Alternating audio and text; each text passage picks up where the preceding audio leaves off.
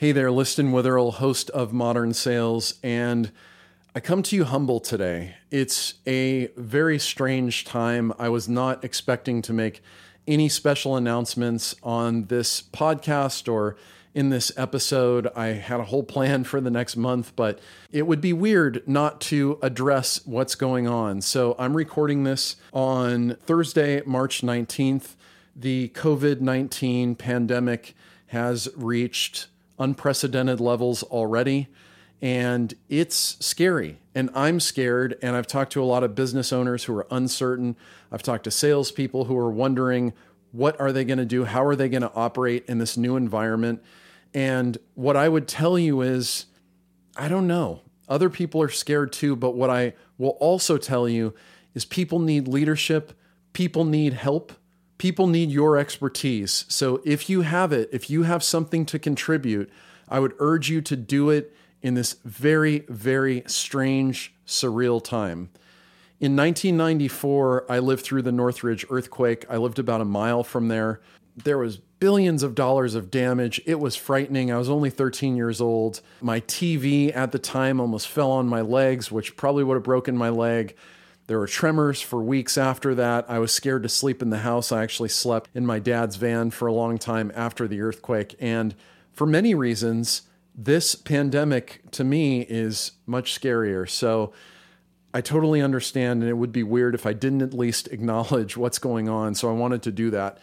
No, this podcast will not be COVID 19 updates. I don't plan on talking about it on a regular basis, but I am going to be bringing you some content that's a little bit more salient right now that I hadn't planned on bringing you for a few months. One thing I'll be publishing about is remote selling. There's all kinds of topics involved and wrapped around remote selling. So things like how to use video, what sort of software and hardware technology should you have in place, how do you build trust in a remote setting, what's the difference between pacing and rhythm that you would do remotely versus in person. All of that is coming I am working on it, I promise. I do have an announcement that I will be adding interviews, weekly interviews to the podcast. That's going to start in the first full week of April.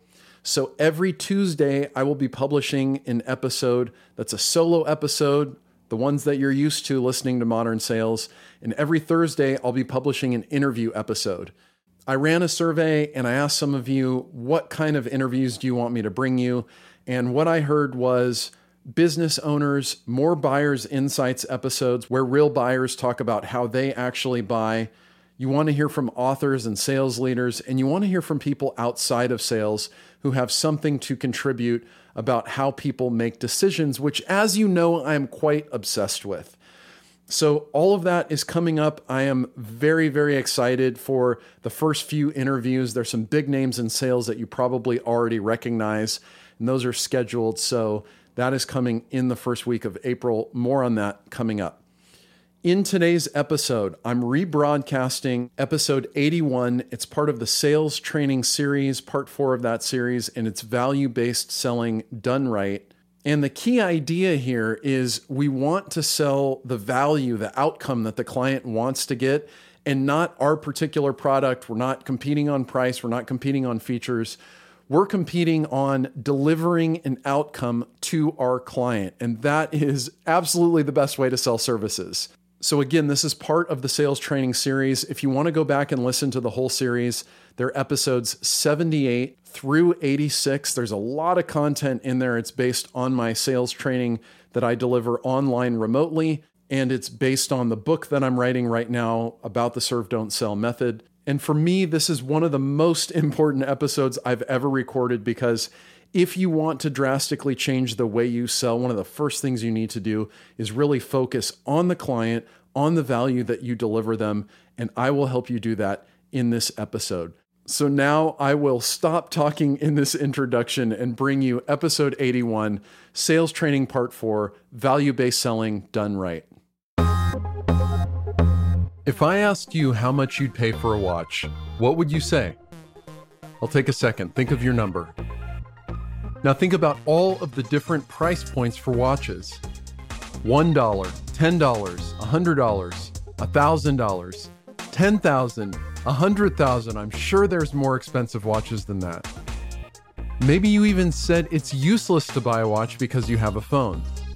Now, you can go through the same exact exercise with a phone or a car or a house or just about anything you can buy. It really comes down to how much you value a particular thing and how much money you have to spend. What you will pay is simply an expression of how much you prioritize and value that thing. And whatever you answer will be different from others, especially if you're willing to spend near the top of market prices. See, value is variable, and yours isn't equal to mine. And value is about far more than money, too. Let's go back to the watch example for a second. If the only thing that mattered was money and utility, who would buy a Rolex? It's expensive to fix, it attracts all kinds of attention, I would even say some of the wrong attention, and there's no difference between how it keeps time versus a $20 watch you can buy from Amazon. You can see I'm a utility kind of guy. So, why in the world would someone buy a Rolex? Well, because you know it's expensive and it gives them social status and it supports their identity of having the finest things in life. Maybe it's been a childhood dream of theirs. Whatever it is, it's not because a Rolex keeps better time. People aren't buying the watch, they're buying the brand and what the brand means. In business, it's a little bit more complicated. And selling services to big companies is even more complicated because of all the different decision makers and forms of value that we can deliver. In today's episode, We'll talk about how to set value with your clients next time you're selling your products and services. Welcome to Modern Sales, a podcast for entrepreneurs, business owners, and salespeople looking to have more and better conversations with your perfect clients. You'll get a healthy scoop of psychology, behavioral economics, and sales studies to help you create win win relationships. I'm your host, Liston Witherill, and I'm pleased to welcome you to Modern Sales. Hey, it's Liston here, and this is episode four in the SDS training series of podcasts where I'm reviewing the core topics and ideas you would get in my sales training. If you'd like to start from the top, you're just listening to Modern Sales for the first time, or maybe you're catching up on a backlog of episodes, I do recommend you go back to the episode titled The Sales Process You Need to Win Big Clients to hear the overview and start the series in order. You can also get all of my training decks by visiting my website, www.servedon'tsell.co. And there's a link right there on the homepage that gives you instant access without even having to sign up with your email address.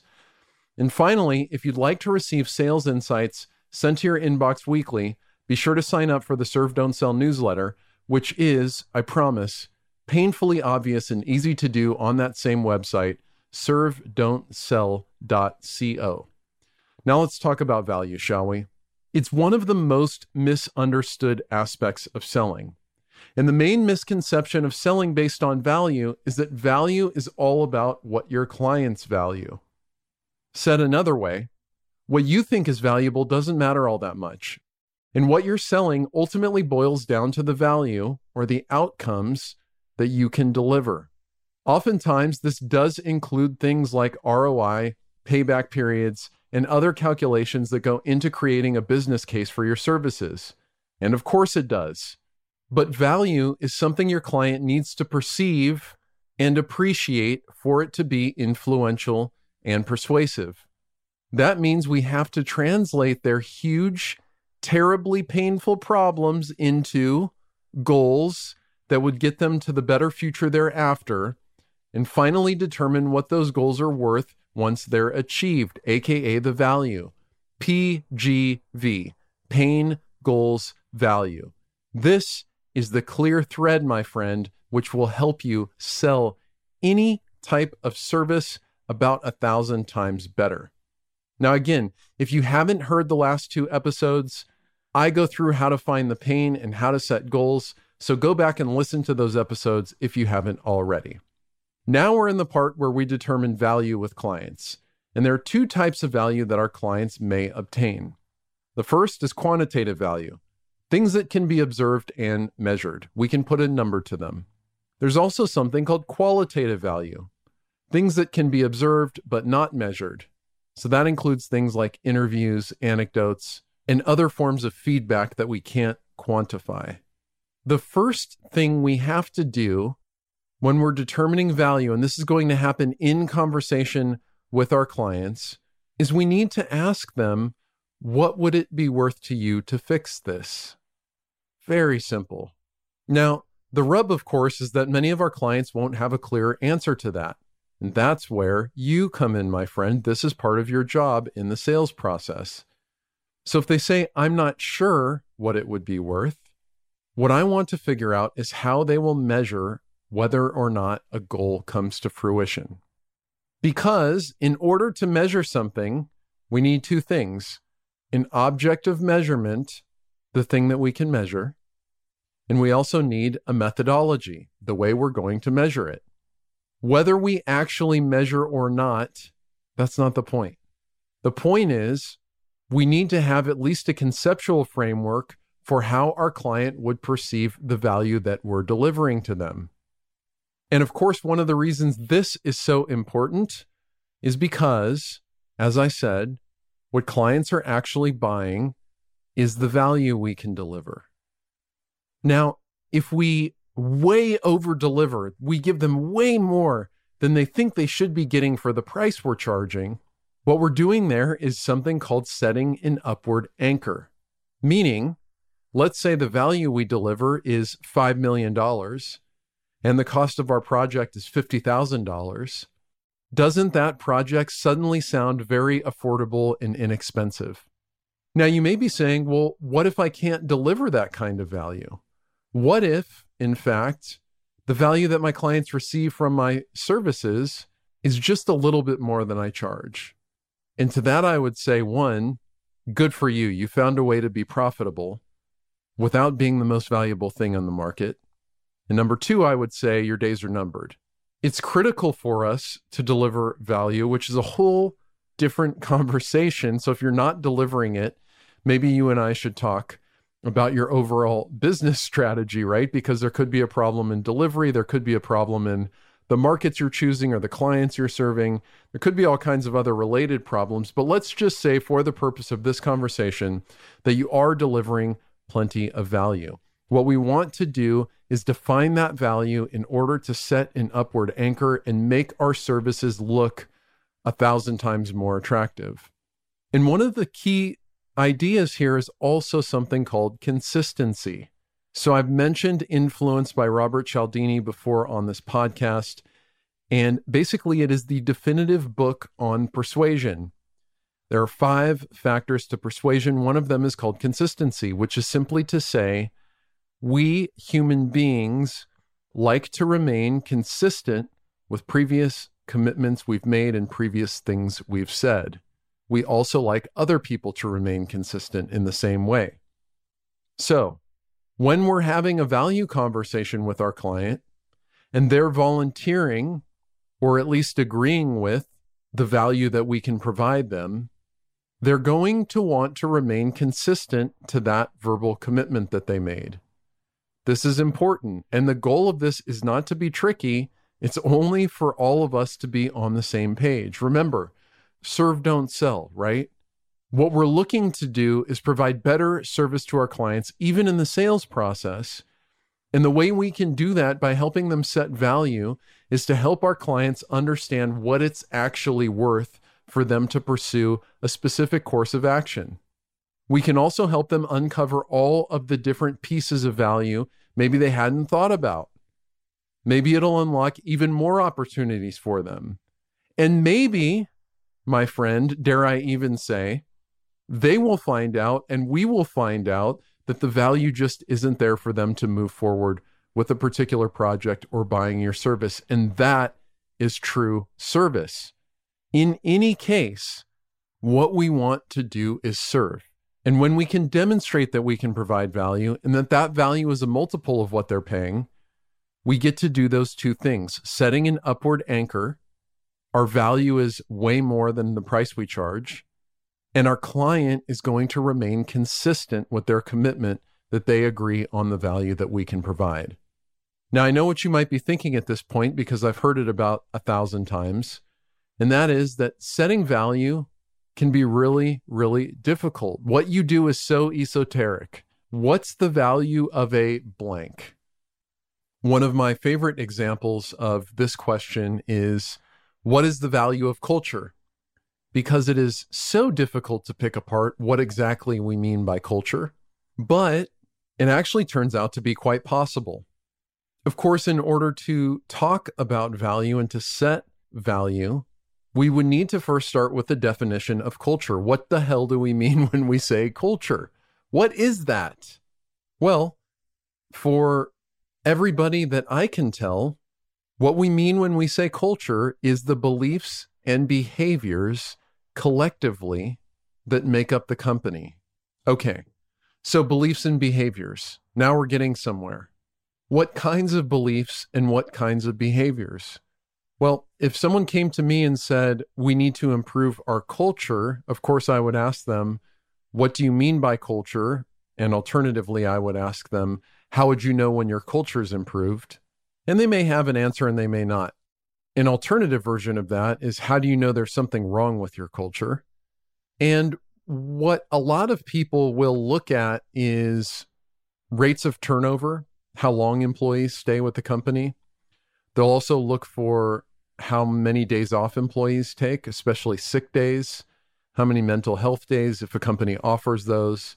And if we started with the hypothesis that happier people tend to come to work more often, which has been proven empirically, then we know one of the things that we can measure to demonstrate that our goal of improving the culture has been realized is if we can reduce turnover and if we can reduce sick days.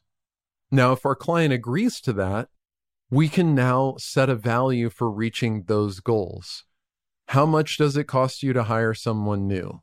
How long does it take to onboard?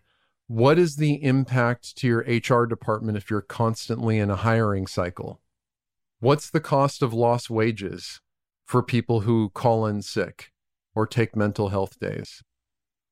A harder thing to measure, but is just as valuable would be productivity. Do people become more productive when they're happier and more engaged in their work? Probably yes. That would be a little bit more difficult to measure, but it could be something that's on the table. So, as you can see, we started with this really esoteric, impossible to measure thing, improving culture, and we got down to something that was very, very, very clear and very doable. Now, even if we don't actually measure those things.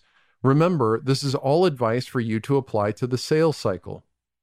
Whether or not those things are measured and whether or not those things can be measured is very much dependent upon your client's ability and wherewithal to do it. Maybe they don't have the data. Who knows? But the conceptual agreement is what's really critical here. So here's my offer to you since you're already going to the trouble of listening to this. If you sell something that's hard to value, send me an email and I will show you a few different ways you can begin to value your service that'll help facilitate more productive value conversations with your clients. I do mean it. Email me at liston, L I S T O N, at servedon'tsell.co. It's also linked here in the show notes. And I am looking for you to stump me about how I can come up with a way to value your service. Now, when you do set value, you shouldn't feel pressure to make it an exact number. At this point, this is happening in conversation, remember. Value should really be a rough estimate, it's an approximation. It's designed to give us more information than we had before we went through the exercise. It's not designed to be good enough for the company to go out and get a loan from a bank, right? We don't need to put together a complicated spreadsheet for it. You should be able to do this in conversation. And value, of course, is different than return. So when we talk about return, what we're looking at is three components money made, money spent, and time. And what I would focus on in these value conversations is really where will you make the biggest impact? So for me, because I'm offering sales training and sales consulting, I'm always, always, always talking about the possibility of money made. How many more opportunities might you close? How many more opportunities might you surface? What impact would it have to accelerate the sales cycle? All these kinds of questions is really where I'm focused. And what I'm looking to do is see approximately how valuable will this be to the client, which is to some degree a reflection of how much pain they're experiencing. And so value could be as simple as the benefit of fixing the main problem, right? Whatever money they avoid spending, whatever money they'll make as a result of it, the time saved, the staff saved, whatever it is that you're offering your client, you can look at that one main metric and really get a lot closer to value than you were before the conversation and actually approximate where you would be if you went through the trouble of making a detailed calculation. So, here are the actions that I want you to take after you listen to this episode in order to do more value based selling. Number one, do the math. Yes, you will have to do some math to set value with your clients, but it can be done in your head or with a simple calculator. Your phone will work. Number two, know your clients. One of the best things you can do is know the most common ways you bring value to your clients, depending on the problems you solve for them. Once you understand what those problems are, you'll be in a position to clearly predict the business results they'll be most interested in. But do remember, the only thing that matters is how they perceive value. It's not what you think you're delivering, it's about what they want. So you can offer them the different pieces of value that you typically give your clients, but ultimately it's up to them whether or not they see those things as valuable. And number three, ask your clients how they'd measure the impact of their goals. So this really goes back to the goal setting exercise. The more specific you are in setting a goal, the more easily you'll determine the value you bring to your client. So, for instance, if a client says they want to improve their sales performance, I'd ask how they'd know if that happened. Of course, they'd say something like, We'd get more sales, but that doesn't communicate the value. So I'd ask a few of the following questions What's your current volume of opportunities now? Let's say they say 50 a month. What percentage of those opportunities do you win? Let's say they say 20%. So that's 10 opportunities per month that they're winning.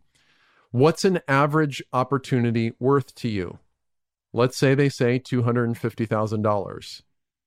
Okay, so I have three important data points here. And it all came from asking how they would measure the value of sales training. The first data point is they're servicing about 50 opportunities per month. The second is that they're winning 10 of those, or about 20%. And the third data point is that an average opportunity is worth $250,000 to them. So here's what I know now Closing one more deal per year would give them a $250,000 increase in revenue, and closing, say, just 10% more deals for an effective close rate of 22% rather than 20% would bring in an additional $3 million. There is my upward anchor. And if they agree with these numbers, I've leveraged consistency too. So, the key takeaways from this episode are that value helps illustrate what it would be worth for your clients to achieve their goals, and they've probably not already figured it out yet. You have to help them. You'll draw a straight line from pain to goals and finally to value. That's the PGV critical concept. And one way that you can get to value is to start by asking your client how they'll know if they've achieved their goals. You don't need to be exact in your value setting exercise. The purpose is for you and your client to get a better sense of what the project is worth and what they'll get if all goes well. Even when it seems difficult to set a value or calculate your impact, you can do it. And if you're not sure how, I accept the challenge. Email me at liston at servedon'tsell.co. It's linked in the show notes, and I'll personally show you how to do it. Next week, we're going to talk about how to present your sales story, proposal, and offer That'll be coming up in episode number five in the Serve Don't Sell training series. If you haven't already subscribed, please do subscribe to this podcast by clicking the subscribe button. And if you are so inclined, there are two things you can do to help support this podcast. Number one, leave a review in iTunes. Number two, Tell someone else about it in email, social media, or however you'd like to spread the word. And lastly, if you're looking for help training your team of client services professionals to sell more to big companies, I can help with remote and on site training options. All you have to do is head over to servedon'tsell.co, click the contact button, and you can fill out a quick form to begin the conversation. Thanks so much for listening. My name is Liston Witherill of Serve Don't Sell, and I hope you have a fantastic day.